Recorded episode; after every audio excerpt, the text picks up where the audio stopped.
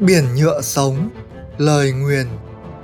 Tiểu thuyết giả tưởng dành cho trẻ em và người lớn. Chuyện được tác giả Lê Xuân Khoa đọc trên kênh podcast Demento Sự Khởi Đầu Mới.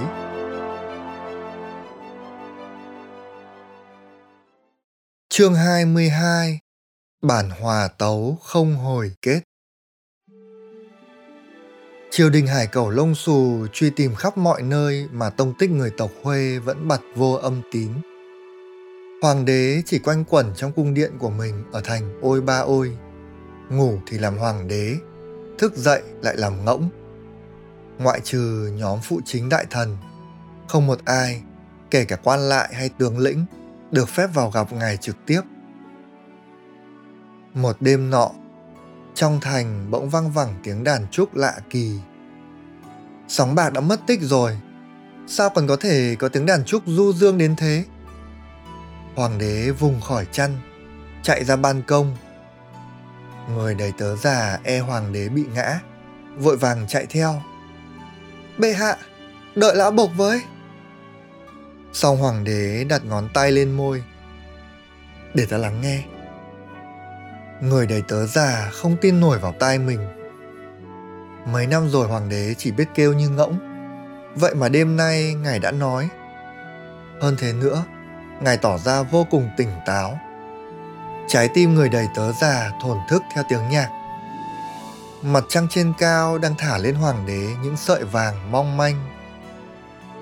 Sáng hôm sau, hoàng đế tự ăn mà không cần ai đút Người đầy tớ già không cần dỗ dành và thức ăn cũng không rơi rớt tứ tung. Tiếng đàn lại ngân lên réo rắt. Có lẽ là từ bãi chợ gần cung điện. Lần này là đàn tơ. Ta muốn ra đó. Hoàng đế nói. Để lão bộc báo với chiến thần hổ phách và thượng quan bánh tráng. Ông sao vậy? Ta là hoàng đế mà phải xin phép ai? Nói rồi, ngài mặc trang phục thường dân và rời khỏi cung điện. Người đầy tớ già chỉ còn cách gửi mây ẩn tàng báo ngay cho các vị phụ chính đại thần, rồi tất tả hộ tống hoàng đế. Trùm bánh những ngày này đang có việc bên ngoài thành, nhận được mây liền lập tức quay về. Khi cỗ xe ngỗng kéo vào gần bãi chợ, anh bắt đầu nghe được tiếng đàn. Cảm xúc cộng hưởng với việc biết tin hoàng đế tỉnh lại khiến anh dâng trào nước mắt.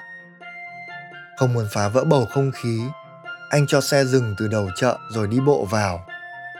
Cả khu chợ, bao gồm hoàng đế và người đầy tớ già, đang nhảy múa. Người chơi đàn cũng vừa kéo vừa nhảy. Đó là một lão nông tròn trịa với dáng điệu ngộ nghĩnh. Thực ra không cần nhìn tận mắt mà chỉ cần nghe tiếng đàn thôi, chùm bánh đã biết đó chính là thánh đàn. Hoàng đế muốn mời thánh đàn vào cung nhưng ông từ chối Kể từ hôm đó, mỗi ngày hoàng đế đều ra bãi chợ để nghe ông đàn. Mỗi ngày ông lại chơi một loại đàn, từ những loại phổ biến như đàn trúc, đàn tơ, đàn mộc, đến những loại nhạc cụ mà chẳng ai biết tên. Một ngọn cỏ trên tay ông cũng phát ra những thanh âm thánh thiện.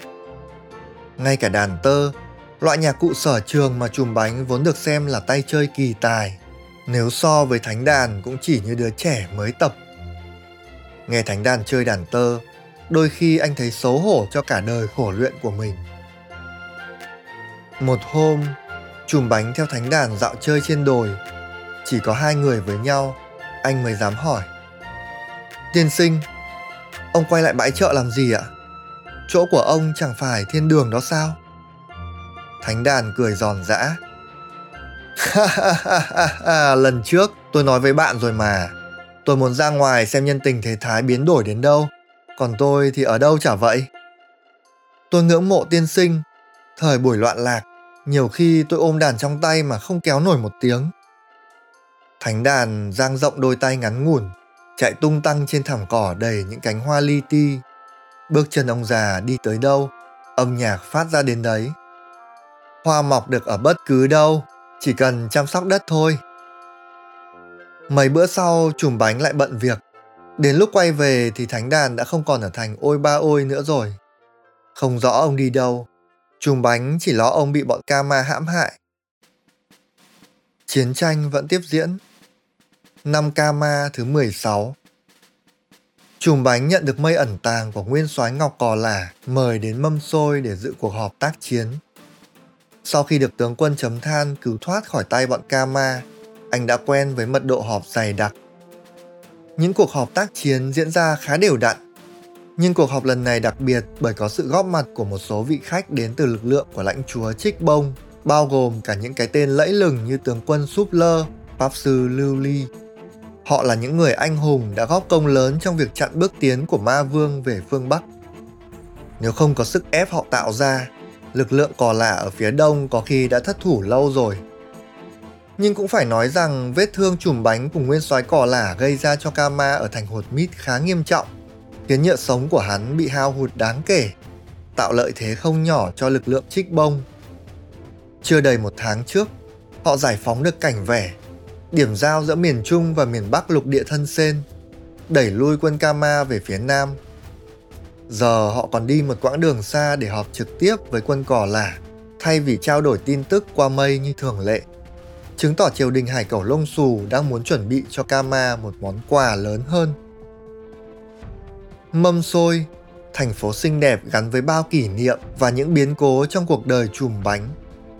Hai lần đại hội phường trò lần 5 và 6 diễn ra tại đây đều bị Kama phá hoại. Và từ tòa thị chính này, anh bắt đầu bị gán cho danh hiệu thượng quan. Trên những bậc thang tòa thị chính còn đọng nước của cơn mưa buổi sáng. Trùm bánh gặp một người tóc hoa dâm, mặc áo choàng màu cho có bốn tà xếp lên nhau như cánh của loài côn trùng nào đó. Vừa trông thấy anh, người đó đã cất giọng hào sảng. Bước cẩn thận nhé bỉ ngạn, trơn đấy. Trùm bánh thoáng bối rối. Anh vẫn chưa nhớ nổi đó là ai trong khi ông ta lại gọi anh bằng tên tục ở nhà, như thể thân thiết lắm. Tớ đây, cả đây mà. Anh cả? Mắt chùm bánh sáng bừng. Là anh thật ư? Bốn chục năm rồi đó. Hai người nắm tay nhau mừng mừng tuổi tuổi. Người đàn ông này chính là đứa trẻ lớn nhất trong nhóm học trò của trai ngọc tôn giả năm xưa. Từ ngày cậu nổi tiếng, tớ luôn theo dõi những bước đường của cậu. Sao anh không liên lạc với em?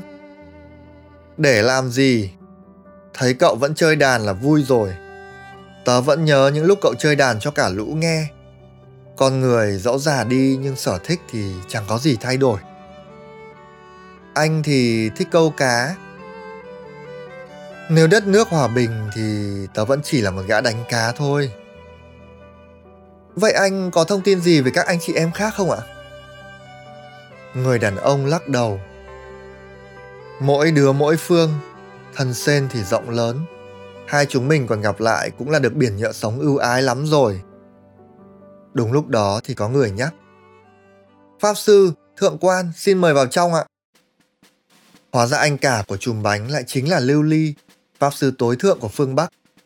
Trái với sự thân thiện bên ngoài, khi vào phòng họp, ông lại toát ra phong thái áp đảo trước đông đủ các quan chức và tướng lĩnh cấp cao của hai lực lượng cò lả và trích bông, bao gồm cả ngọc cò lả, hổ phách, mạch môn, chấm than, giúp lơ, côn ca, bắp bò.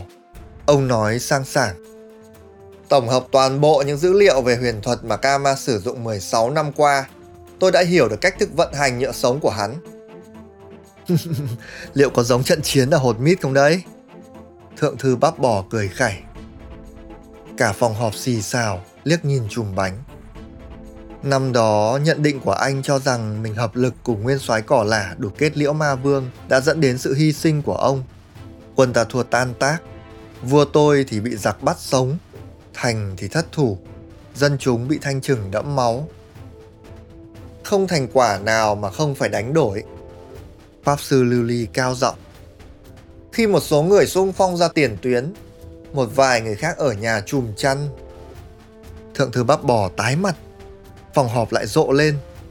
Thời điểm Kama tiến công thành hột mít, ông bị bệnh nặng, gia đình phải đưa về phía đông để an dưỡng. Ông định gân cổ lên phản biện thì Lưu Ly đã nói tiếp. Ngã xuống giữa chiến trường là niềm vinh dự của một bề tôi trung quân ái quốc. Cố nguyên soái cò lả luôn là tấm gương mà tất cả chúng ta ở đây đều phải kính cẩn nghiêng mình. Ngài ấy cùng với thượng quan bánh tráng là những người duy nhất đã đả thương được Kama.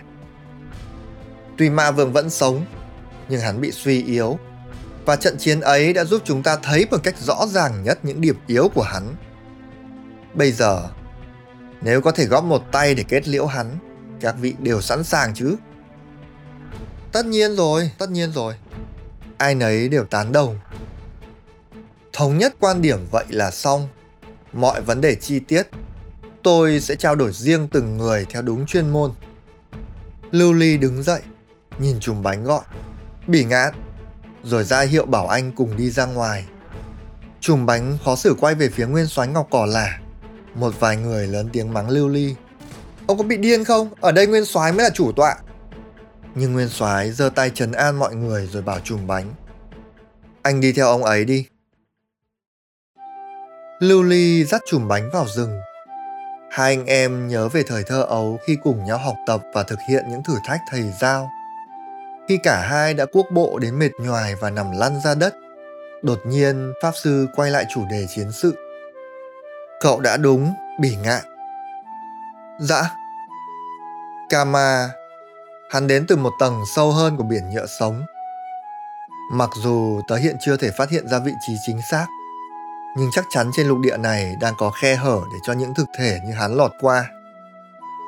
Làm sao anh biết? Tớ học về đa nhựa sống từ nhỏ. Kama chính là một dạng như vậy. Không có khả năng tồn tại độc lập trong thế giới này. Hắn cần ký sinh trên một cơ thể sống khác.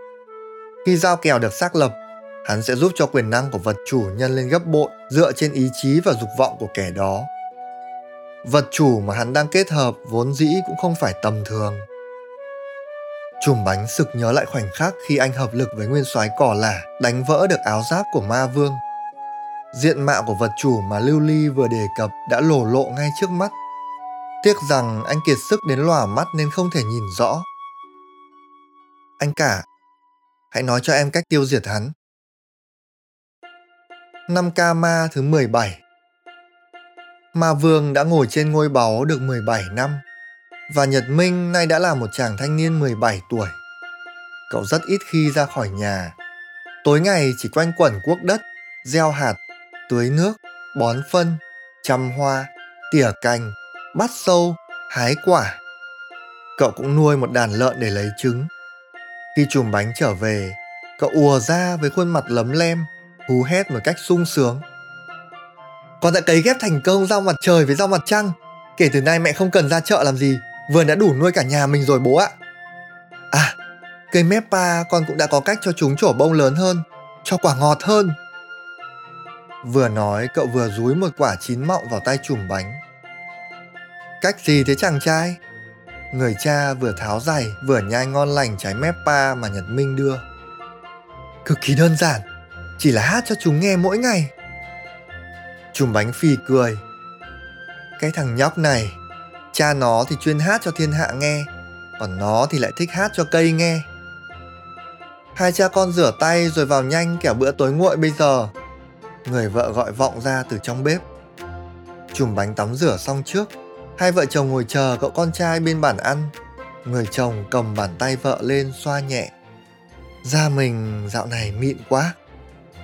Em đỡ vất vả hơn rồi. Nhật Minh sắp đến tuổi tự lập rồi còn gì bữa ăn hôm nay nó làm cả đấy ừ nhỉ sang năm mình phải làm lễ tự lập cho nó rồi thế mình có muốn sinh cho nó một đứa em không? Người vợ rụt tay lại phụng phịu. Mình cứ đi suốt thế, khéo nó lại có em ở bên ngoài rồi ấy chứ. Ở đâu ra? Mới có mỗi cậu con trai anh còn lo chưa xong nữa là. Người chồng nheo mắt. Anh sắp không phải đi nữa rồi. Chỉ còn một trận chiến nữa thôi. Mình người vợ có chút sợ hãi. Những ký ức ở hột mít trong chị vẫn còn nguyên vẹn mình lại sắp ra chiến trường à chùm bánh nhìn chị chiều mến không còn lựa chọn nào khác mình ạ à.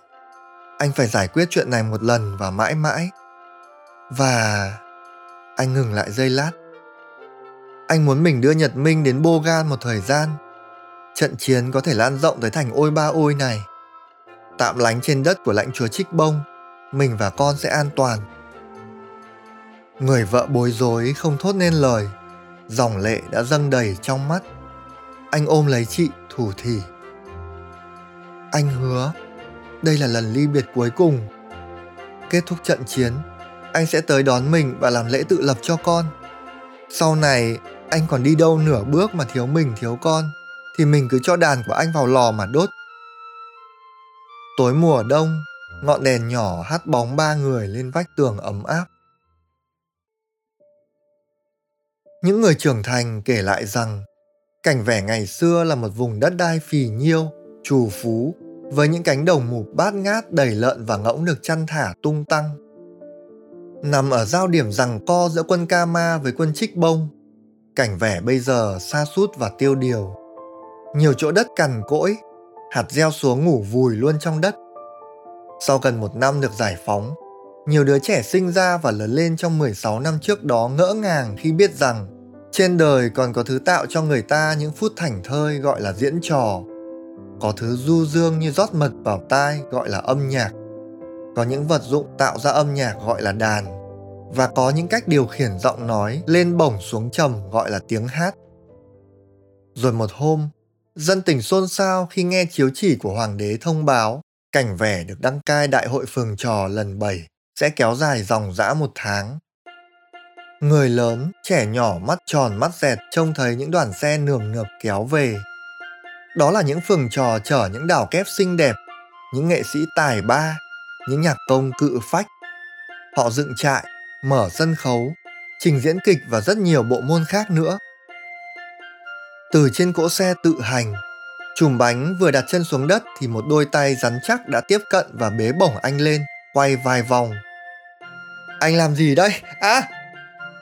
Chùm bánh la oai oái, bị người kia tung lên không rồi hứng lại chẳng khác nào một con búp bê. Sĩ, tôi chóng mặt. Kép sĩ.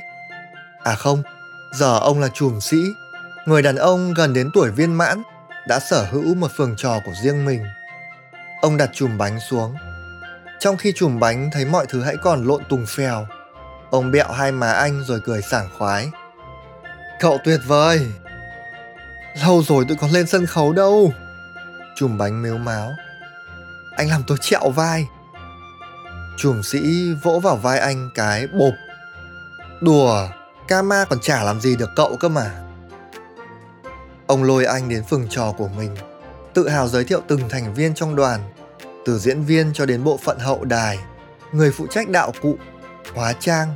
Ai cũng một dạ hai thưa rất là ngoan ngoãn. Chùm sĩ cười ha hả trỏ vào thằng bé đang ngồi kéo đàn tơ một mình trong xó.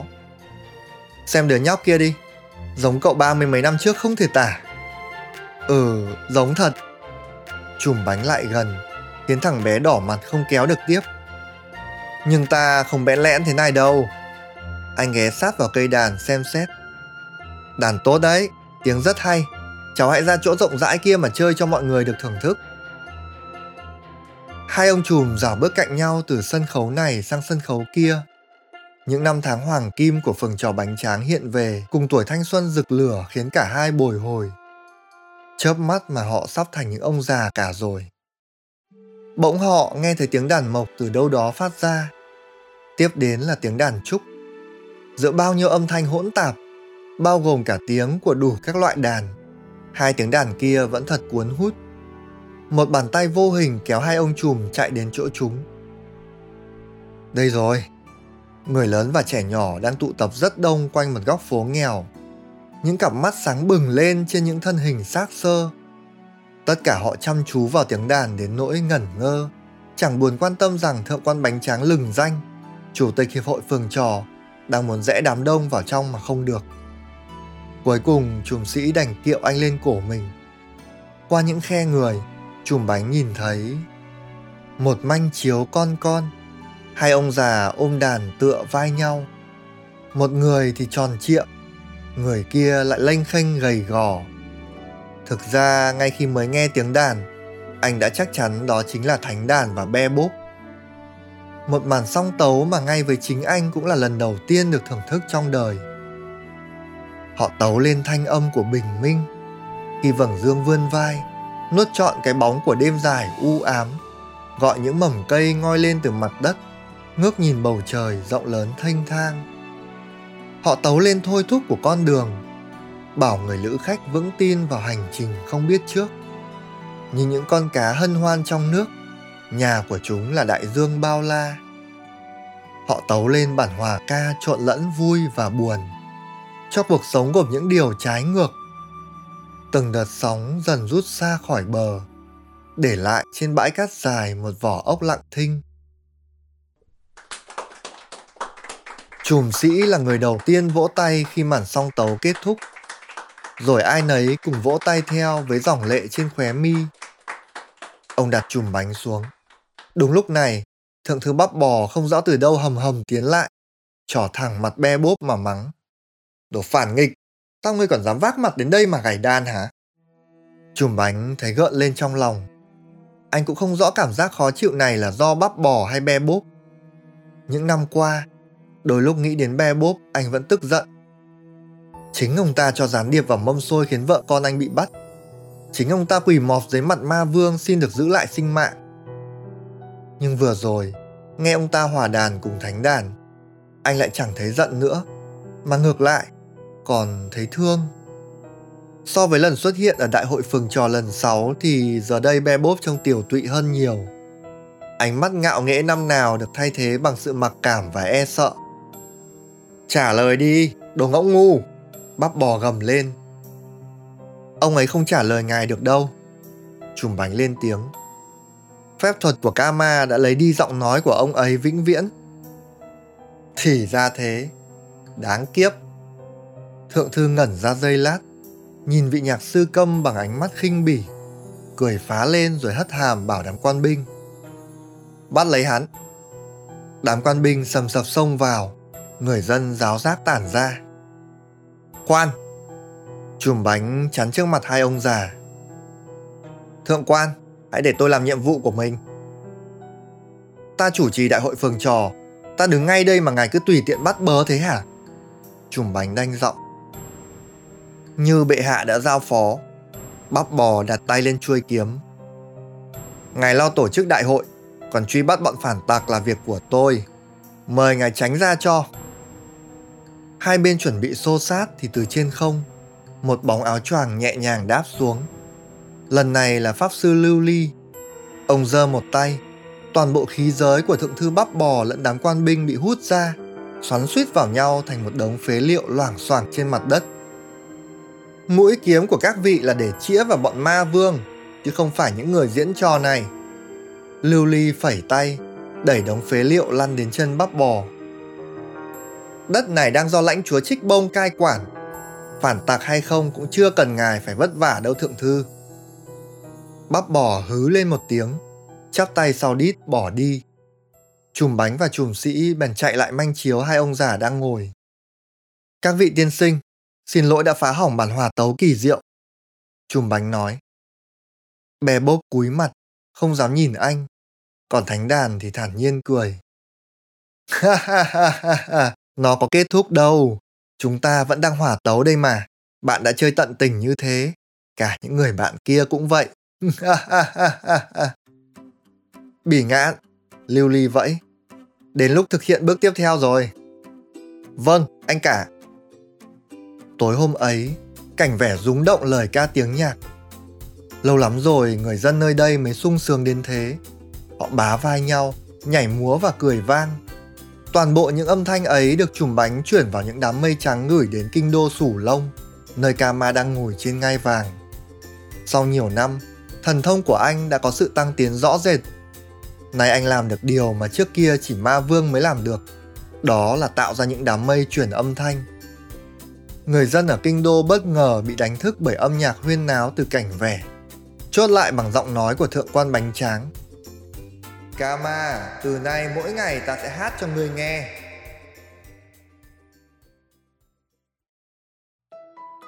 Bạn vừa nghe xong chương 22, bản hòa tấu không hồi kết của tiểu thuyết giả tưởng Biển nhựa sống, lời nguyền. Xin chân thành cảm ơn bạn và hẹn gặp lại ở chương tiếp theo.